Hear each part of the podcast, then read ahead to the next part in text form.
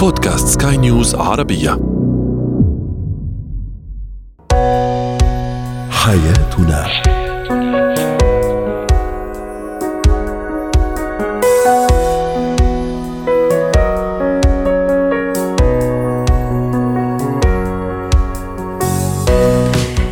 الكرام أهلا بكم معنا إلى حياتنا فضاؤكم اليومي الذي يعنى بشؤون الأسرة وباقي الشؤون الحياتية الأخرى والذي يمكنكم الاستماع إليه عبر منصة سكاي نيوز عربيه dot com slash podcast وباقي منصات سكاي نيوز عربية الأخرى. شاركونا عبر رقم الواتساب 00971 56 18 62 ثلاثة. معي أنا آمال شاب. اليوم نتحدث عن التنمر بين الشريكين بين الزوجين. عندما يكون أحد الطرفين متنمرا بالآخر وعلى الآخر. أيضا آه، في آه، زينة الحياة اليوم نتساءل ما هي الصورة الفوتوغرافية التي تصر على أن تلتقطها لرضيعك وتكون له ذكرى جميلة؟ وأخيرا اتكات ارتداء النظارات الشمسية.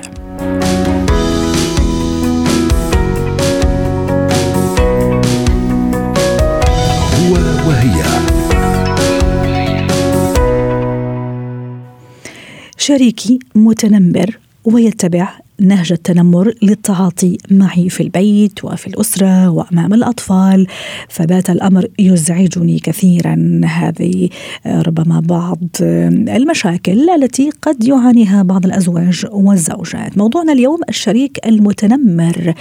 ما هي طريقة التعامل مع هذا النوع من الأزواج والزوجات؟ كيف يؤثر التنمر اولا على العلاقة الزوجية دعونا آه، نتعرف على إجابة هذا الموضوع ومناقشته أيضا مع دكتور هاني الغامدي المحلل النفسي والمتخصص في القضايا الأسرية. ضيفا عزيز من جدة يسعد أوقاتك دكتور هاني. عادة لما نحكي على التنمر على طول بدنا يروح للأطفال المدرسة آه، في الصف الدراسي آه، لكن التنمر بين الزوج والزوجة أكيد هو مشكلة كبيرة. ما الذي يجعل الزوج يتنمر على زوجته أو زوجة تتنمر على زوجها؟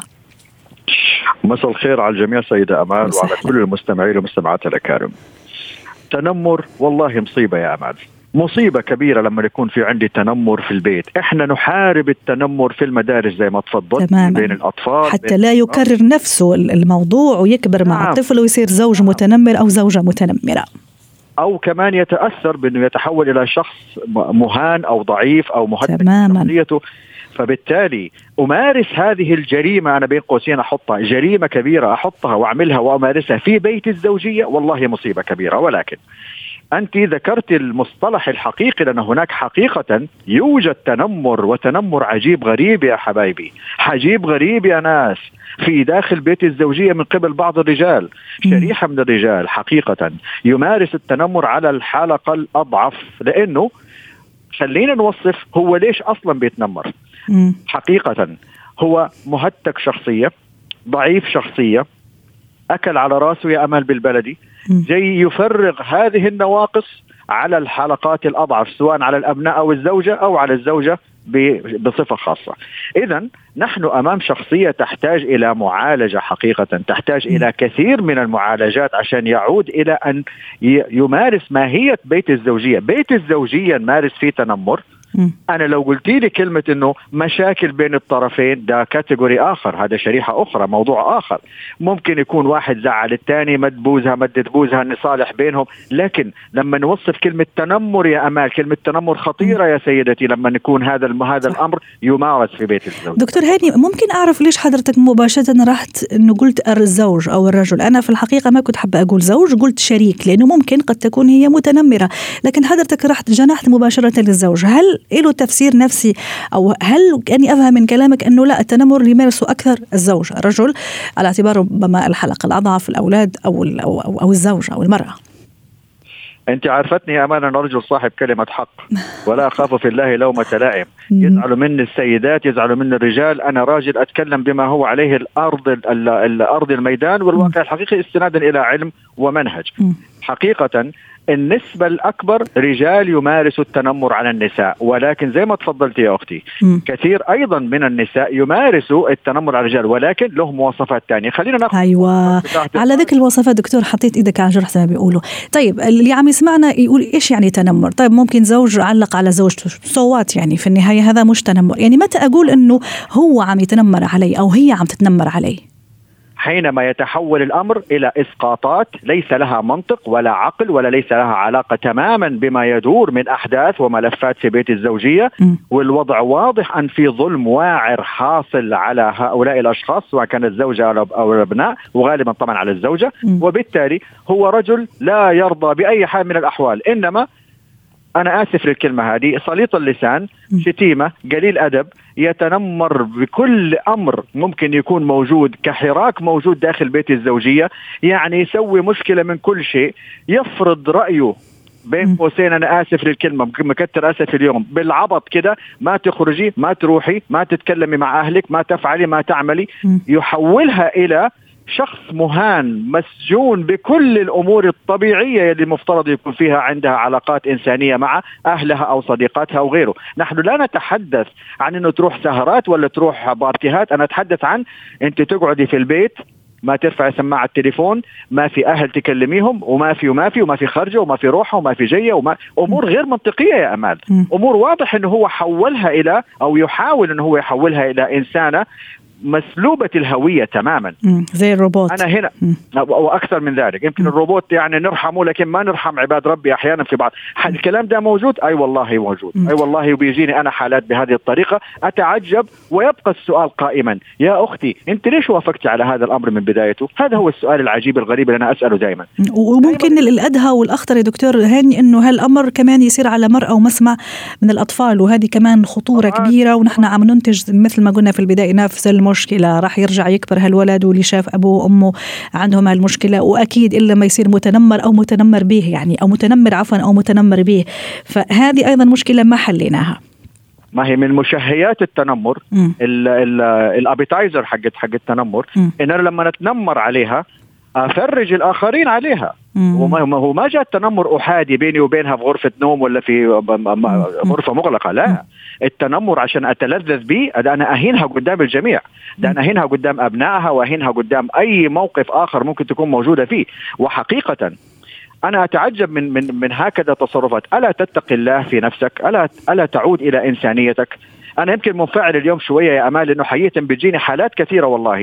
في هذا المضمار اليوم اللي إحنا بنتكلم عنه التنمر الواعر الحقيقي الموصف بإنه هذا تنمر غير منطقي بأي حال من الأحوال. حسيتك إنك في العيادة الحين دكتور مو منفعل مع ال مع ال حقيقة أتعجب. السؤال يبقى يا أختي يا بنتي ليش وافقتي على هذا الكلام منذ البداية؟ طيب أنا وافقت يا دكتور وصار اللي صار ممكن غصبوني على هذا الزوج ممكن انخدعت فيه ممكن و وخلاص وصار اللي صار. أنا مع هذا الشخص المتنمر. طيب في حال يا دكتور الحقنا يعني في شيء ممكن أنا أستدرك به الأمر ولا ولا خلاص يعني الابتعاد ووضع النهاية لهذه العلاقة هو الحل؟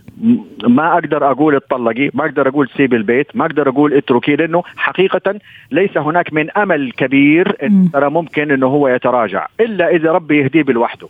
وهنا بين قوسين دائما أنا أعطي الإجابة. اتخذي يا أختي ويا بنتي قرارك. م. اتخذي قرارك عشان نفكر في الكونسيكونسز زي ما تفضلتي. م. أنا اليوم لما أهان أمام أبنائي بكرة أنا حاربي مين؟ حأنشئ مين؟ اذا العلاج أنت من يختاره عشان م. ما يكون هناك تخبيب أو تحريض على إنه صح طبعا. يا بنت واخرجي من بيتك. طبعا. ولا هد... ولا هد... طبعا هدفنا نعم. ولا ولا ونحاول ونحاول. أيوه. دكتور هاني معليش نفسيا أنا هذا الشخص اجى اجى تنمر علي مثلا هل يعني أرد له بنفس الطريقة أني أتنمر عليه حتى مثل ما نقول اوري له نعيل الحمراء مثلا بين قوسين. ابدا. هل يعني لازمني أظهر أي ردة فعل؟ ما أظهر أي ردة فعل. إيش الحل نفسيا؟ أعطيني كذا خطوات يعني طريقة يعني نفسية أه ترد على هذا الشخص المتنمر. الزوجه هل طيب السؤال لك أنت يا أمل. هل تردي على شخص أحمق؟ أكيد لا. شكرا. هو نفس الإجابة. اي بس هذا الأحمق 24 ساعة معي دكتور هاني يعني هو زوجي وأبو عيالي وأبو أولادي و... وأنا لازم أتعامل معه يعني. وخلينا نكون كمان واقعيين يا أمال يا أختي عشان لما في الآخر هو ليش وصل لهذه الدرجة؟ هل هو جاء كده باراشوت فجاه تحول ولا هو من البدايات كده؟ ولا في مواقف أدت إلى أن يتحول إلى أن يكون شخص aggressive بهذه الطريقة معبر عن هذا التنمر وممارس له في مقابل مواقف قد تكون تمت؟ لذلك كل حالة لها تحليلها وتشريحها وحلول لها. لكن اللي تصل بها مرحلة المهانة إلى درجة كبيرة أمام أبنائها بشتم أو ضرب أو خلافه من خلال مفهوم التنمر أرجوك يا أختي يا بنتي اتخذي قرارك اليوم لأنه التبعات حسب ما أنت ماضية في هذه الأيام والشهور والأسابيع ولا والسنوات ترى نتائجها سيئة على من يرون هذا الأمر اللي حاصل في بيت الأسرة. شكرا لك دك... شكرا لك عفوا دكتور هاني الغاندي المحلل النفسي والمتخصص في القضايا الأسرية ضيفنا العزيز من جدة وأتمنى لك يوم سعيد وأيام جميلة يعطيك العافية.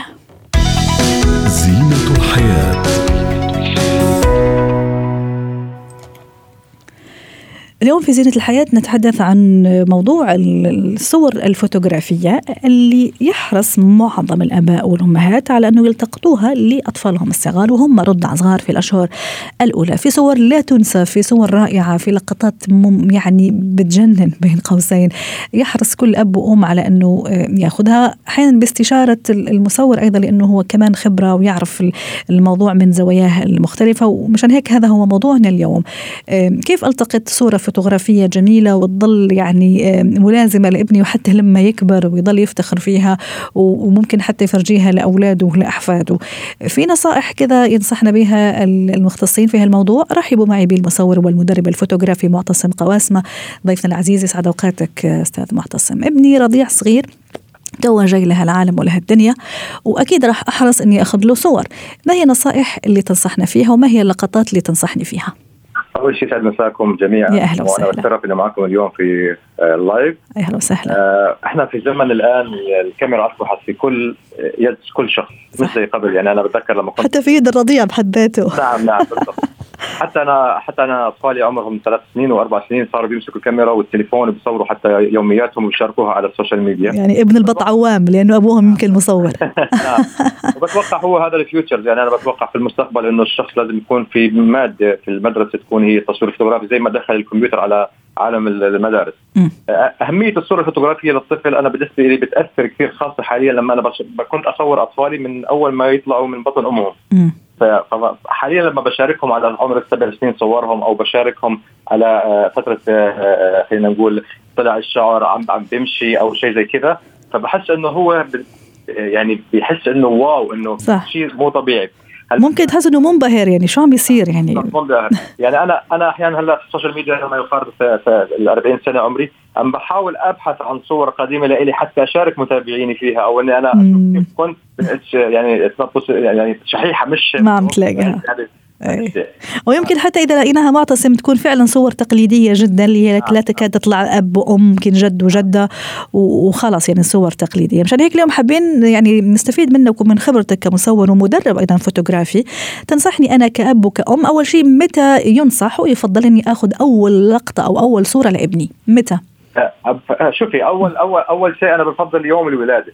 يوم الولادة اللي هي بتكون لسه المعالم مش باينة معالم مش باينه لسه بكون هو يعني محمر وكذا فهي بتكون معالم شوية غريبة عن بعد ما يكون أول شهر أو شهرين لأنه ببلش يطلع الشعر ببلش يهدى جسمه ببلش يهدى البشرة تبعيته. هذه هذه المرحلة أول شيء بتكون يعني مختلفة عن بعد شهر أو شهرين ثلاثة. فحلو إنه يكون اللي عندك series لطفلك من لما انولد من بطن أمه لحد ما صار عمره مثلا فترة السنة على نعمل مثلا slide show لل videos تبعه. خاصة الفترة الأخيرة صرت عم بشوف لما بطلع على افراح عم بيطلعوا صور العريس من لما كان طفل. يعني خلينا نحكي اللي هم مواليد التسعينات كانوا مواكبين حقبة ال ال التصوير فترة ال 98 أو كذا. كان في يعني وتطلع الفضايح ويصيروا يضحكوا على بعض بالضبط. فكنت عم بشوف إنه في style عم بيجي بيطلعوا slide show بيطلعوا صور العروس وهي صغيرة لحد ما كبرت صور العريس من لما كان صغير لحد ما كبر وكيف كانوا. هلا في ترند صاير على على التيك توك. حتى أنا شاركت في أولادي إنه ده هو ده الليمبي. آه لقطه فيديو بحطوا طفل وهو صغير إنه كيف كان صورته لما كبر كيف صار.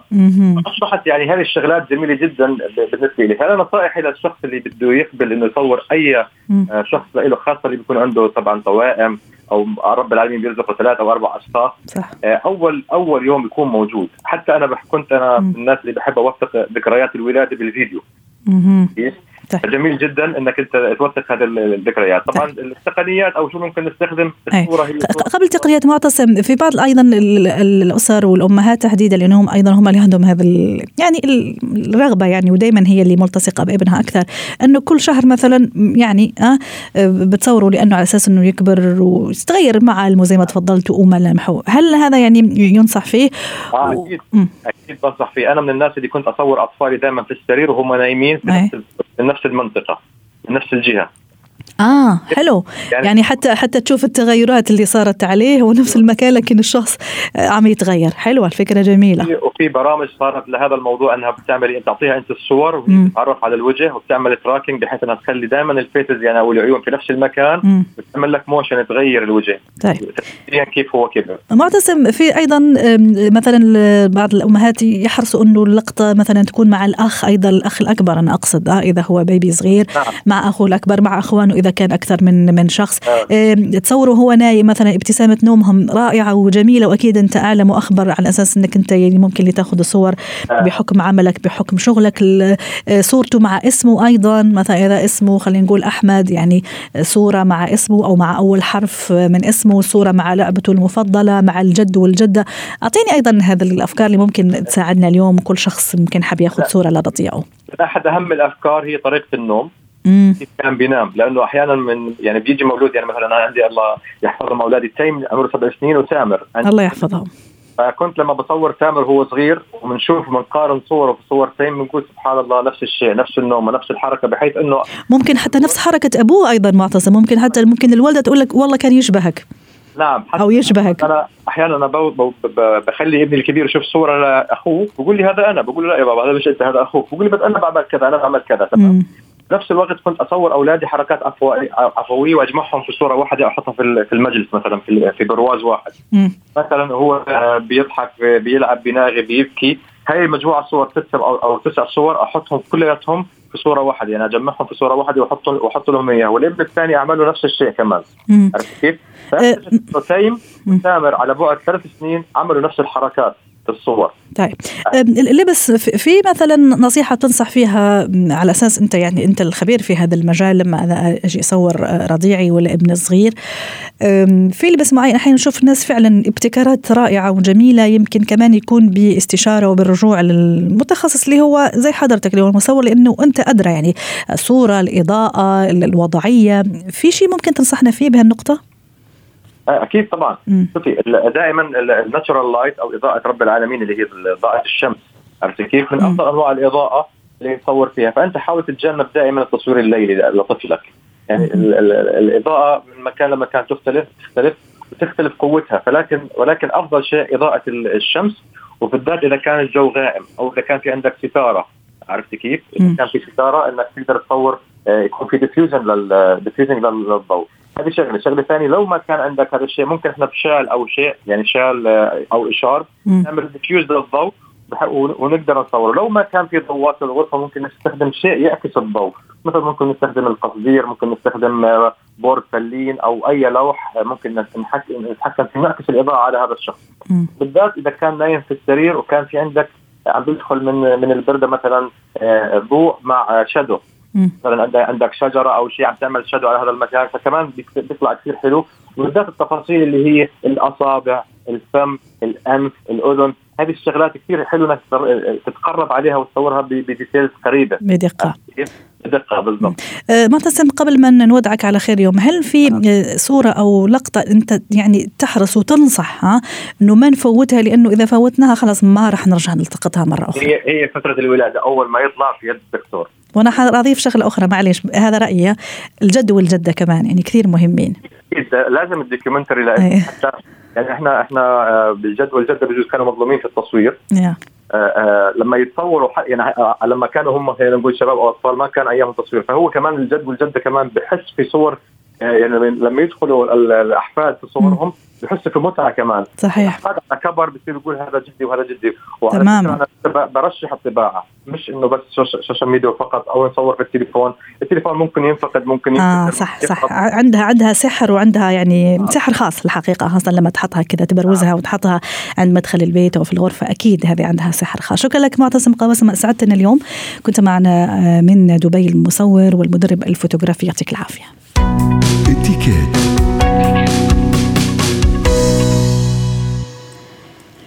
اليوم في اتيكيت نتحدث عن اتيكيت ارتداء النظارات الشمسية اللي طبعا تعتبر جزء مهم من من الطلة الأنيقة الجميلة آه، للسيدة أو للرجل أيضا.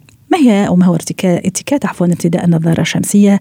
رحبوا معي بدكتورة سلوى عفيفي خبيرة الاتيكات والبروتوكول الدولي يسعد أوقاتك دكتورة سلوى. أنا أتصور أنه أكيد بدل النظارة عندك اثنين أو ثلاثة وتصور يوم الصباح ما طلعتي للدوام إلا وأنت حاطة نظارات شمسية. ما هو اتيكات ارتداء هذه النظارة؟ مسائك فل يا رب إن شاء الله دائما وطبعا أكيد النظارة مثل ما ذكرتي إنه هي قطعة أكسسوار والأكسسوار يعني إما أن يكون قطعة تجميلية لإبراز جمال الإطلالة أو قطعة أساسية تكميلية كمان. وكل ما زاد عن حده ينقلب ضده يعني. ولكل شيء اتيكيت ونظام وقواعد. فدائما نقول إنه اولا في اختيار النظارة لابد أن تتناسب مع الوجه مع ملامح الوجه يعني.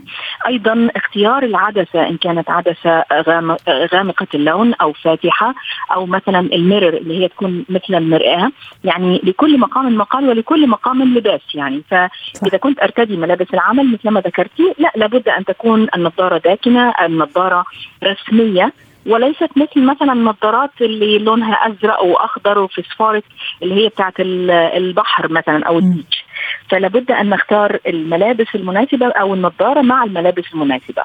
أيضا المعدن الخاص بالنظاره إن كان فضي أو ذهبي يفضل إنه يتماشى مع باقي المجوهرات أو باقي ال accessory أيضا أن تكون بجودة جيدة يعني البلاستيك بتاعها ما يكونش خفيف لا يقشر مثلا.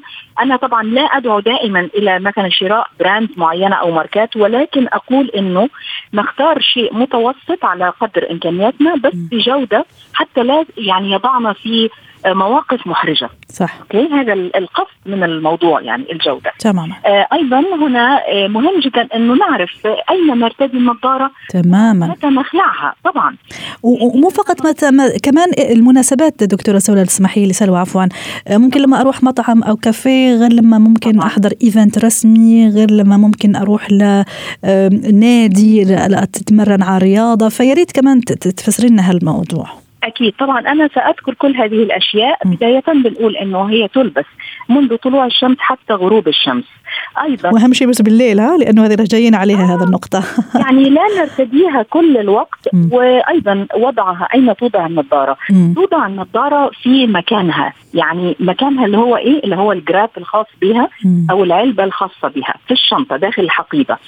آه معظم الناس يمكن أو بعض الناس يحطوها فوق الرأس. ان كان صح. فوق الحجاب أو فوق الشعر كتوق مثلا للشعر أو إنه نحطها على الجبين أو في الجيب أو حتى عند أزرار القميص أو صح. لا كل هذه الأشياء خطأ. إلا في حالة واحدة بس لو مثلا أنا أدخل من محل إلى محل وليس داخل المول محلات اللي هي تكون في العمارات الخارجية في الشوارع مثلا فممكن لبعض الوقت إنما لا لا تتم على في هذا المكان طول الوقت. مثل ما ذكرت أيضا آه إذا ذهبنا إلى مطعم كل ما لا يؤكل لا يوضع على مائدة الطعام أو حتى طاولة الاجتماعات. آه وإذا كنت حتى في الجيم أو في الرياضة إذا كنت أمشي في الممشى الخارجي للنادي آه لا بأس أني أرتدي النظارة طبعا م. أما لو كنت داخل القاعة داخل الجيم صالة الجيم لا لا يرتدى حتى داخل المول لا ترتدى النظارة أها هذا راح يقودني للسؤال الاتي أو ممكن صرنا نشوفها كثير في الفترة الأخيرة بين قوسين يعني مشاهير شخص ما حب الناس تتعرف نعم. عليه ما حب نعم. الإزعاجات كثير فداخل المول ولا حتى بالليل يعني في event مثلا شو صرنا نشوفهم بنظارات شمسيه والساعة 9 بالليل يعني. فهل هذا يليق؟ هو إحنا طبعا لما بنقول اتيكيت وليه بنقول نظارة إذا يعني وضعت في غير محلها؟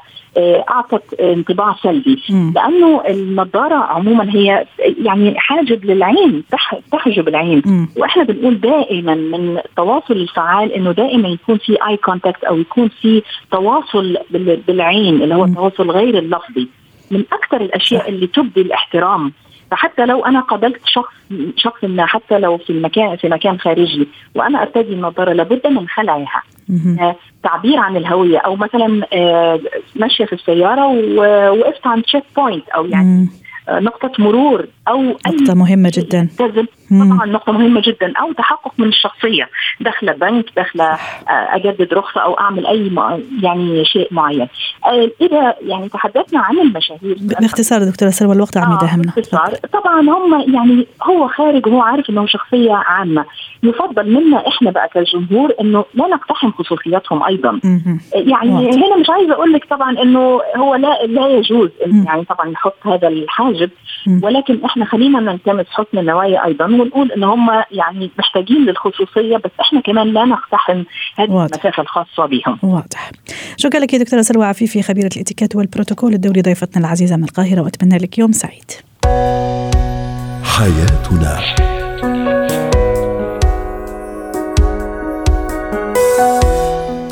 ختام حلقة اليوم من حياتنا شكرا لكم وإلى اللقاء